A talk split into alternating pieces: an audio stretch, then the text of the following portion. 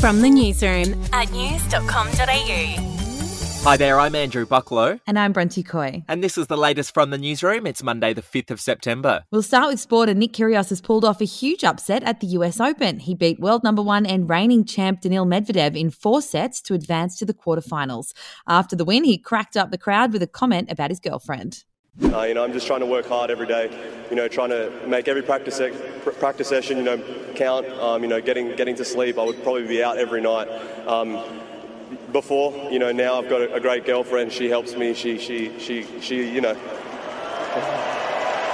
Um, and my team, you know, I've got my physio with me, Will, uh, Horse, you know, they just, my team, it's all my team, and I'm just really happy and hopefully I can keep it going. But, you know, I'm just working really hard. To Canada now, and at least 10 people have been killed in a series of stabbings in Saskatchewan. At least 15 others are injured. The two suspects, a 31 year old man and a 30 year old man, are still on the run. Here's what local police had to say.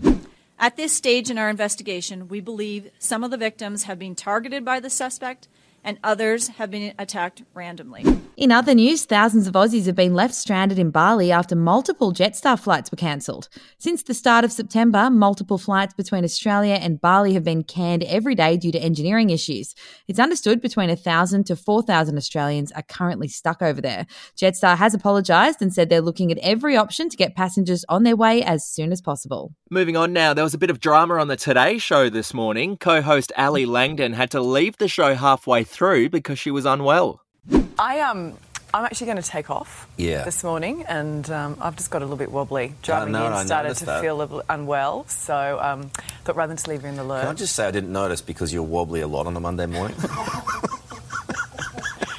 Here Gee, I am making you I'm feel that. Miss you. Oh, no, no, no, I, I appreciate it. No, no, no. A bit crooked. Just... I would have stayed home, but I didn't sort of hit till I sort of got to work. No, no, so, um, no dramas at all. Best for everybody. Have a great show. Yeah, no, no, don't worry. The show is in safe hands.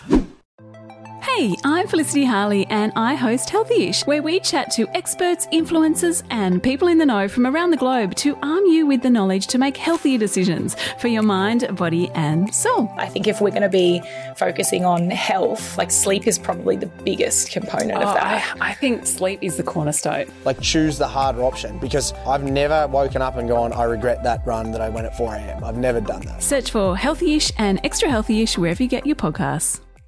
To music news, the Veronicas band is officially no more. Lisa and Jess Origliasso have announced they're both going solo, even wiping all photos from their group's Instagram page. It really marks the end of an era after the twins burst onto the scene with their hit single Forever, such a jam, way back in 2005. And finally, Sam Armytage has given a rare glimpse inside her private life during her return to TV. The former Sunrise host made a cameo in the new season of Farmer Wants a Wife, revealing it was love at first sight when she met her own farmer husband, Richard Lavender.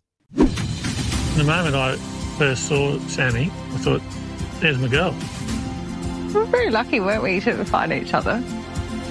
That's the latest from the newsroom. We'll be back with another update soon. Your update from news.com.au.